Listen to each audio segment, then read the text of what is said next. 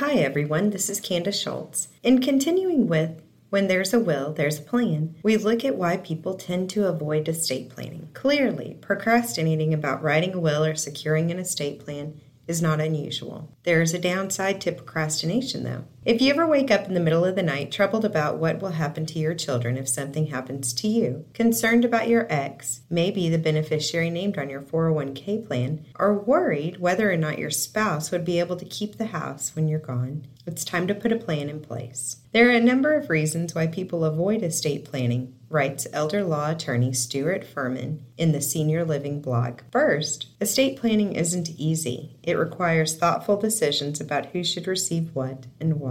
Second, People don't want to pay a financial planner or an attorney to draft and execute an estate plan, even if the plan will save money in taxes and legal costs over time. Third, people fear giving too much authority to others, such as adult children, who could make poor decisions about a parent's care. And lastly, people avoid discussions about death. No one likes to look potential mental incapacity or mortality in the face. Tune back in tomorrow to hear more about how to overcome estate planning obstacles. You can read our full post, When There's a Will, There's a Plan, at aspenwealthmgmt.com.